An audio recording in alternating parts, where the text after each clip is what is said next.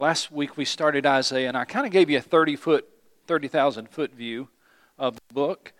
And tonight, what I want to do is try to give you more of a historical perspective.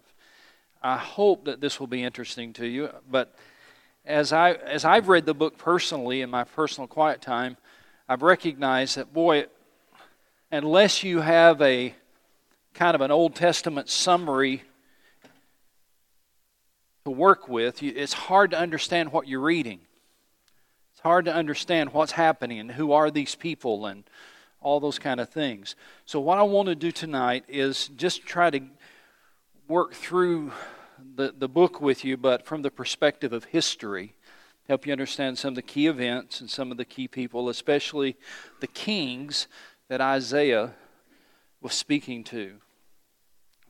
Just for review, last week we talked about two important characteristics of prophets. Let's see if you remember any of this. And uh, two important characteristics of prophets. Although they had a ministry of foretelling future events, they did foretell future events. What was their primary responsibility? Forthtelling. If you read through Isaiah and other prophetic books, you will see this phrase, Thus saith the Lord, or God has told me to tell you. That's essentially what, what they're saying.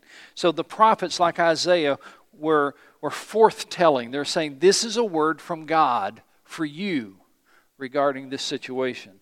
And then the second characteristics of prophet is this they were divinely chosen spokesmen who received and related God's messages to people.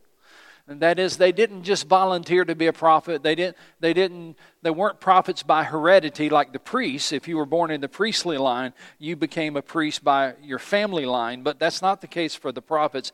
The prophets were chosen by God to be his spokesman. Isaiah, Jeremiah, Amos, and people like that. So, that's where we left off last week, just kind of a 30,000 foot overview of the book. Uh, we've got another video. We showed you the first half last week. We've got another video. We want to show you the second half of the video, and then we'll try to do a timeline and work our way through the history of Isaiah so that we can better understand the content. All right? So let's watch this video.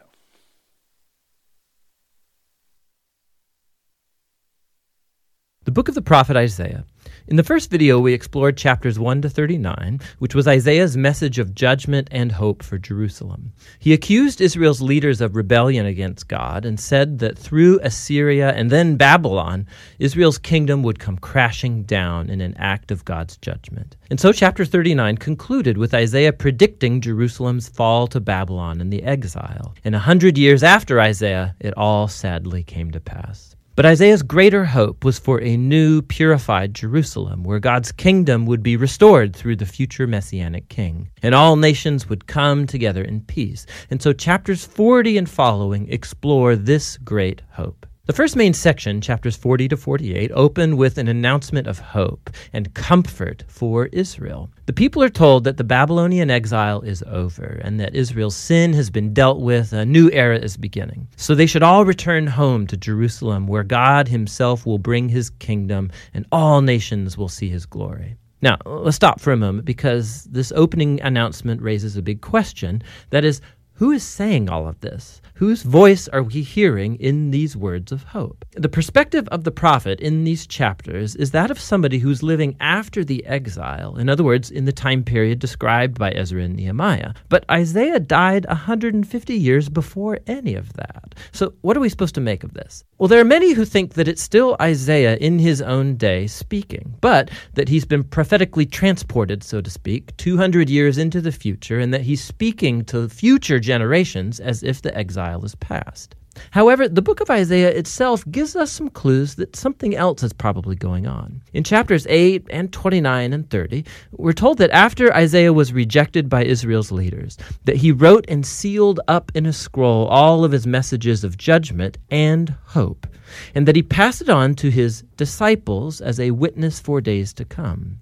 Eventually, Isaiah died, waiting for God to vindicate his words. Now remember, chapters 1 to 39 were designed to show us that Isaiah's predictions of judgment were fulfilled in the exile. He's a true prophet. And so, after exile is over, Isaiah's disciples, who have treasured his words for so long, open up the scroll and begin applying his words of hope to their own day. So, on this view, the book of Isaiah consists of that first collection of Isaiah's words, as well as the writings of his prophetic disciples that God uses to extend Isaiah's message of hope to future generations. Whichever view you end up taking, everybody agrees that these chapters are announcing that the future hope has come, that God is fulfilling Isaiah's prophetic promises. And so the prophet hopes that Israel will respond by becoming God's servant.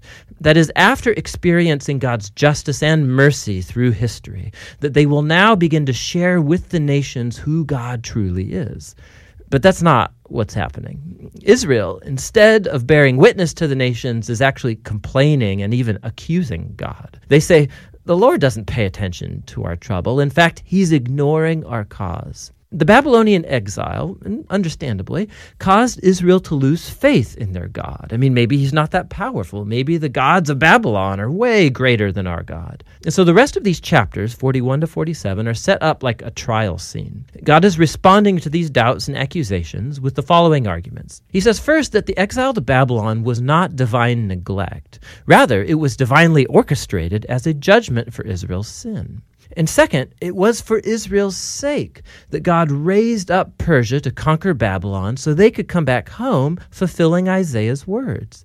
So, the right conclusion that Israel should draw is that their God is the king of history, not the idols of the nations. In the fall of Babylon and the rise of the Persian king Cyrus, Israel should see God's hand at work and so become his servant, telling the nations who he is. But by the end of the trial, chapter 48, we find that Israel is still as rebellious and hard hearted as their ancestors. And so God disqualifies them as his servant, but God still is on a mission to bless the nations. And so the prophet says God's going to do a new thing to solve this problem, which moves into the next section, 49 to 55. We're introduced to a figure who's called God's servant, who's going to fulfill God's mission and do what Israel has failed to do. God gives this servant the title Israel and sends this person on a mission to, first of all, restore the people of Israel back to their God, but second, to become God's light to the nations. And we're told that this servant is empowered by God's Spirit to announce good news and to bring God's kingdom over all of the nations. It sounds just like the Messianic king from chapters 9 and 11. But then we learn the surprising way of how the servant will bring God's kingdom.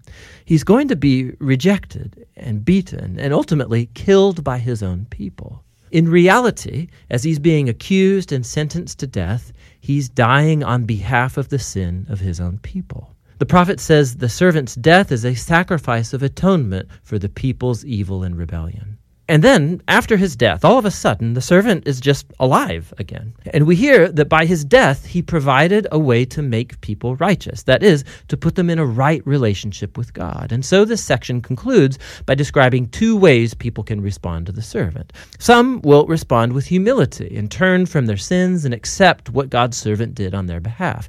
These people are called the servants, and also the seed. Remember the holy seed from chapter 6. These are the ones who will experience the blessing of the messianic kingdom. But there are others who are called simply the wicked, and they reject both the servant and his servants.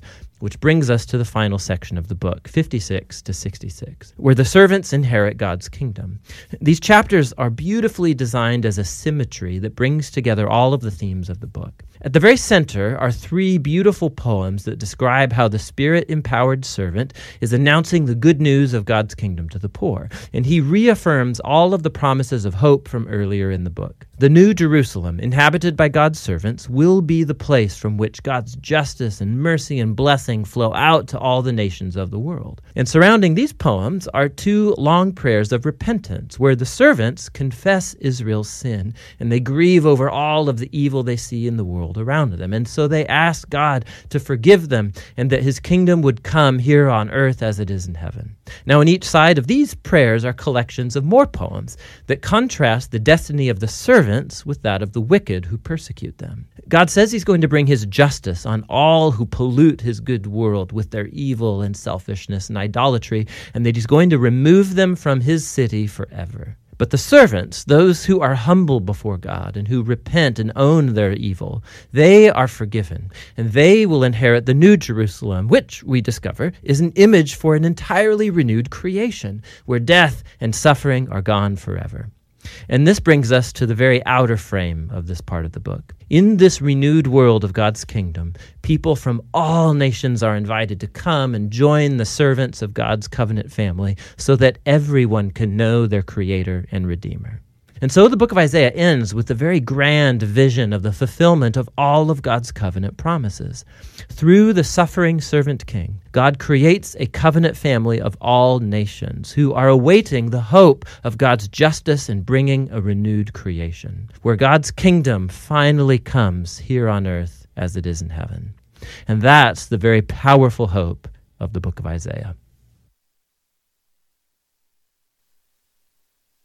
Okay, take out a blank page and let's have our test and see if you learn. I told you last week that one of the key elements of Isaiah is that though Isaiah lived 700 years before Christ, he wrote as if he knew him. And it's just a fascinating thing to read his prophecies, for example, in chapter 9 and in chapter 53 about the coming Messiah. However, as fascinating as that is, the book of Isaiah is far more than a sneak pre uh, or sneak peek preview into Jesus Christ. It really is a study of sin.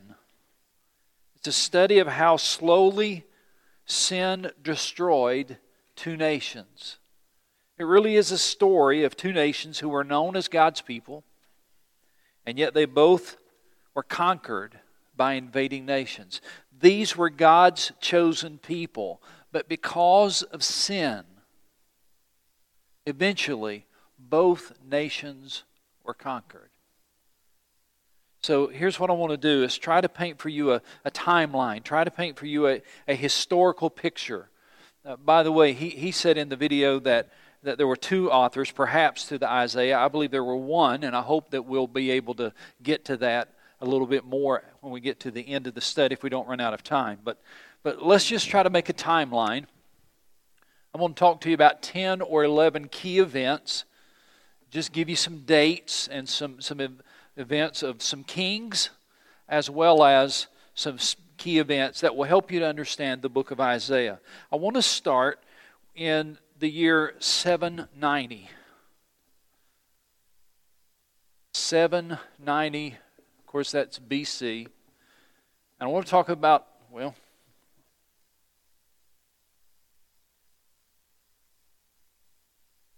I want to talk about a king named Uzziah.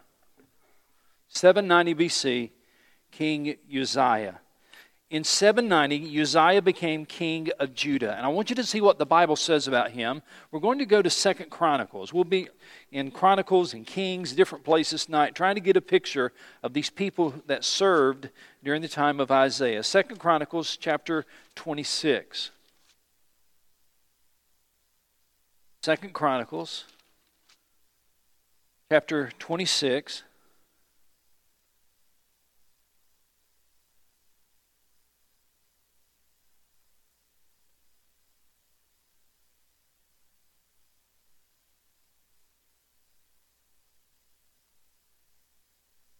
Verse 1 Then all the people of Judah took Uzziah, who was how old?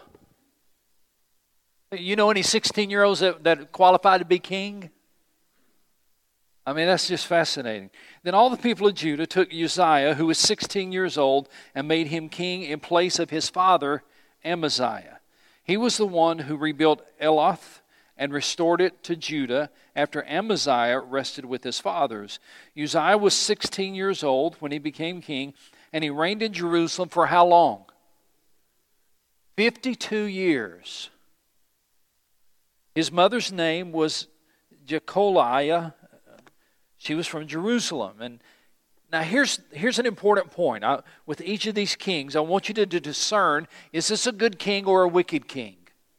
All right, so look at verse uh, 4. He did what was right in the eyes of the Lord, just as his father Amaziah had done. He sought God during the days of Zechariah, who instructed him in the fear of God, as long as he sought the Lord. God gave him success. So these kings had good days and bad days. They were up and down, of course. Uh, but would you summarize Uzziah as a good king or a bad king? Good king. Easy question. However, if you keep reading, go down to verse 16. I want you to see something that happens. Let's start at verse 15. In Jerusalem, he made machines designed by skillful men for use of the, on the towers and on the cornered defenses to shoot arrows and hurl large stones. His fame spread far and wide, for he was greatly helped. That is, he was greatly helped by God until until he became powerful. Then look what happened in verse 16. But after Uzziah became powerful, his pride led to his downfall. He was unfaithful to the Lord his God and entered the temple of the Lord to burn incense on the altar of incense. Azariah the priest was eight, uh, with 80 other courageous priests of the Lord followed him in. They confronted him and said, It is not right for you, Uzziah, to burn incense to the Lord. That was the role of the priest. He had no business being there, but he was full of pride. He was full of himself. This is for the priests, the descendants of Aaron, who have been consecrated to burn incense. Leave the sanctuary, for you have been unfaithful, and you will not be honored by the Lord God. Uzziah had a censer in his hand, ready to burn incense, became angry, and while he was raging at the priests in their presence before the incense altar in the Lord's temple, leprosy broke out on his forehead. Azariah, the chief priest, and all the other priests looked at him. They saw that he had leprosy on his forehead, so they hurried him out. Indeed, he himself was eager to, I like that, he was eager to leave because the Lord had afflicted him. Now, the reason you need to remember Uzziah is because he sets the stage later for Isaiah. So Uzziah was king, and he reigned. How long did it say that he reigned? All right when he got leprosy, he was no longer able to function as king. So technically, he continued to be king, but his son came in and took over. And the date on that is 750 BC. 750 BC, Jotham, J O T H A M. Jotham became king in residence, if you will. He began to govern in the place of his father. Though his father was technically still the king, he took over uh, there in Jerusalem. And it says in verse uh, chapter 27 of Second Chronicles, verse 2, he did, Jotham did what was right in the eyes of the Lord, just as his father Uzziah had done. But unlike him, he did not enter the temple of the Lord. The people, however, continued their corrupt practices. So, so we get this little nugget that things are overall going pretty well. The king is, is following the Lord, but sometimes the people were not. So just keep that in mind. Then in 740, 740 BC, this is when Isaiah is called by God to be a prophet. This is a key time. I want you to go to Isaiah now, chapter 6. Isaiah chapter 6.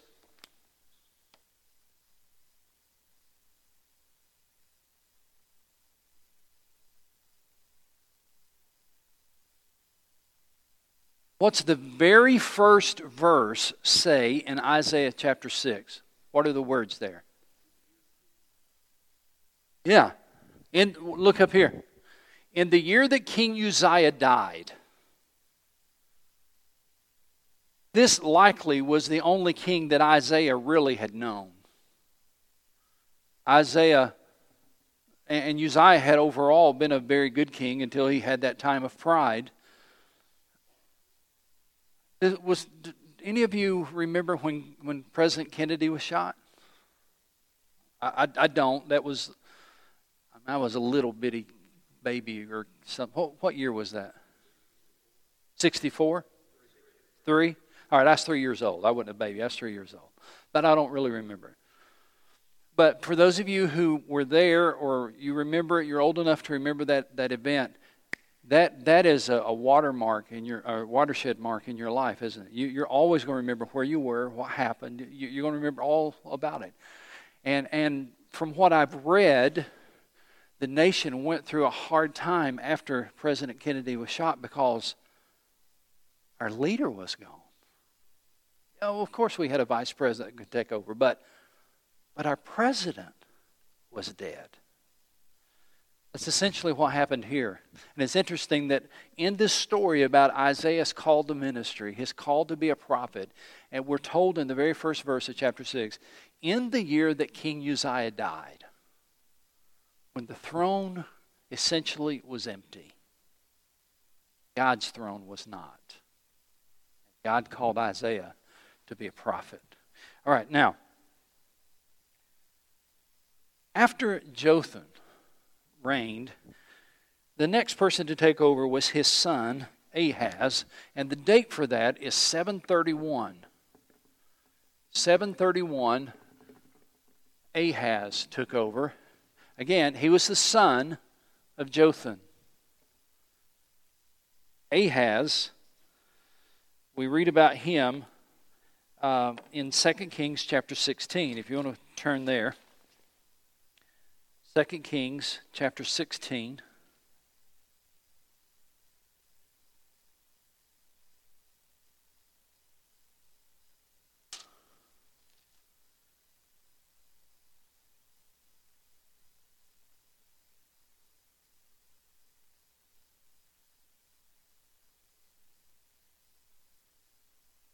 Second Kings chapter 16, verse 1. In the seventeenth year of Pekah, son of Remaliah, Ahaz, son of Jotham, king of Judah, began to reign. Ahaz was 20 years old when he became king, and he reigned in Jerusalem 16 years. Now, watch this. Unlike David his father, he did not do what was right in the eyes of the Lord his God.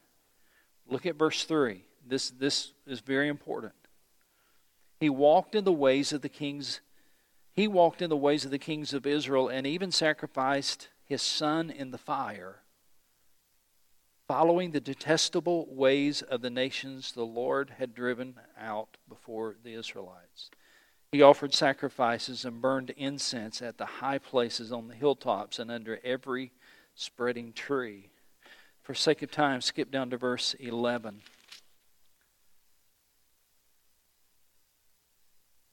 So Uriah the priest built an altar in accordance with all the plans that King Ahaz sent from Damascus and finished it before King Ahaz returned. When the king came back from Damascus, he saw the altar. He approached it and presented offerings on it. And he offered up his burnt offering and grain offering, poured out his drink offering, and sprinkled the blood of his fellowship offerings on the altar. And the bronze altar that stood before the Lord he brought from the front of the temple, from between the new altar and the temple of the Lord, and put it on the north side of the new altar. King Ahaz then gave these orders to Uriah the priest. On the large new altar, offer the morning burnt offering and the evening grain offering, the king's burnt offering and the grain offering and the burnt offering of all. You say, wait, what is all of this? Let me tell you what happened. Here's what happened. You take the time to read that whole story. Here's what Ahaz did. Ahaz led in the in the uh, practice of idol worship. He led the country to turn away from God and to actually build altars and worship the idols. And it says in the text we've already read it, he sacrificed his son. He sacrificed his son. And one of the ways that they did this, they, they, they worshiped the, the, the god of Moloch, little g God, so called God of Moloch god of Moloch was, was uh, something that was fashioned out of metal. It was a figure that was fashioned out of metal. It was hollow on the inside. It had arms like this, and they built a fire inside this god of Moloch, and he he was breathing fire because of the fire was inside this this figure. And they would bring their children, their babies, and they would, as they worship this pagan idol, they'd get this fire really hot inside this metal idol until it was red hot. And then they would take their babies and lay the babies in the arms of those pagan idols. That's what Ahaz did.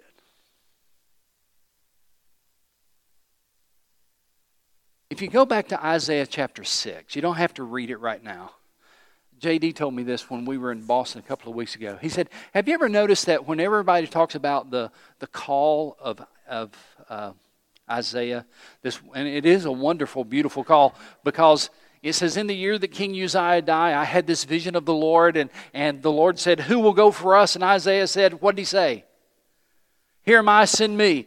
And we stop at about verse 6. You ever read the verses following that? You know what God said to him? I want you to go talk to them and tell them, but they're not going to listen to you. You go out and proclaim, but nobody's going to listen to you. You know why? Look up here. Because Isaiah, when he was called in the year that King Uzziah died, when he was called by God, not long after that, guess who took over? Ahaz, pagan worshiping King Ahaz. And so in 722, a key, key date in Bible history. In fact, I'm going to put this in red. It's 722. This is a key, key date. You need to really understand this one. Uh, Israel is destroyed by Assyria. God's judgment on his people.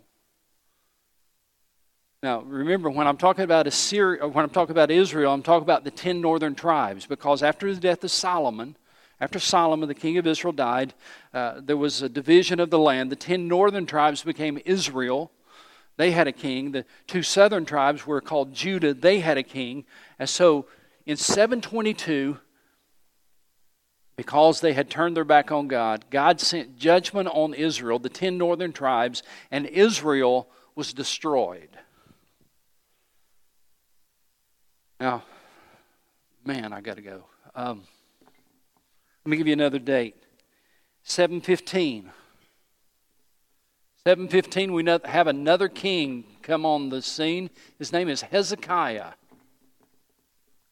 715 BC, Hezekiah became king of Judah, not Israel, because remember, Israel's wiped out by now. So Hezekiah becomes king of Judah, 715. And here's what he did. This is good. Watch this. Hezekiah is the son of Ahaz. Hezekiah reversed what his evil father had done. Let's look at it in the text. Uh, 2 Kings 18. Second Kings. You, you see, the, the book called Kings is really a record of the kings of Israel and Judah. And we see in Second Kings chapter 18, verse 2, let's well, verse 1 and 2. In the third year of Hoshea, son of Elah, king of Israel, Hezekiah, son of Ahaz, king of Judah, began to reign. He was 25 years old when he became king, and he reigned in Jerusalem 29 years. His mother's name uh, was is listed, and he well, here's what I want you to see, verse three. He did what was right in the eyes of the Lord, just as his father David had done. Now, when it says his father David, it means his descendant, doesn't mean his literal father. He removed the high places. Watch this. He undid what his father had done. Verse four. He removed the high places, smashed the sacred stones, and cut down the Asherah poles. He broke into pieces the bronze snake Moses had made, for up to that time the Israelites had been burning incense to it. Hezekiah, verse 5, trusted in the Lord, the God of Israel. There was no one like him among all the kings of Judah, either before him or after him. He held fast to the Lord and did not cease to follow him. He kept the commands of the Lord, uh, the commands the Lord had given Moses. That is, he was keeping the Old Testament. He was keeping the, the first five books of the Old, Old Testament. He, the law, he was obeying that. And the Lord was with him and was successful in whatever he undertook. So that was 715. Good king or bad king? Easy question, right? Good king or bad king? 705. 705. Hezekiah in 705 revolts against Assyria. We don't have time to really talk about that, but Assyria had come in and destroyed Israel, and and Judah lived under that constant threat. Hezekiah kind of pushed back and revolted against Assyria. And then in 701, in 701, Assyria comes back again. They surround Jerusalem, and Hezekiah cries out to God in prayer. Go to, uh, let's see, think it's chapter, 2 Kings chapter 30. No, that's not. Hang on a minute. Isaiah chapter 37. Go to Isaiah chapter 37.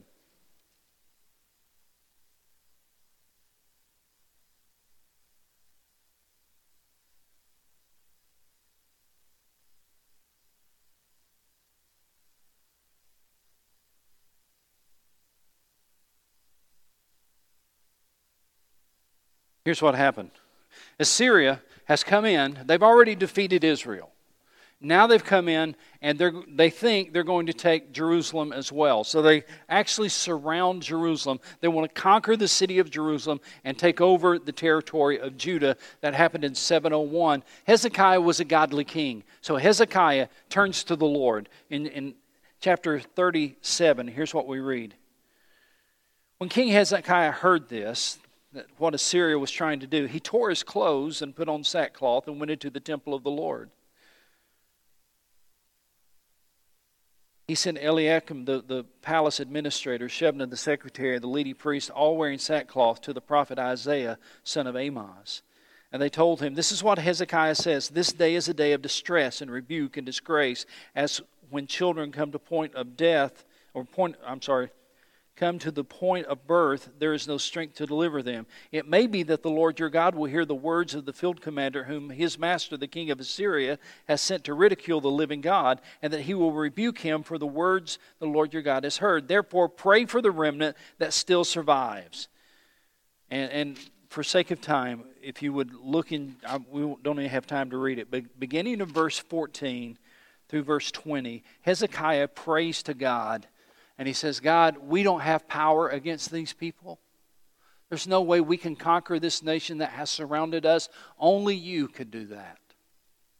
And God indeed sends Assyria packing, and they leave. They do not conquer Jerusalem. Let me go real quick. Um, I'm almost there. 695. 695. Another king takes the throne named Manasseh. 695, Manasseh takes the throne of Judah. Manasseh was an evil king.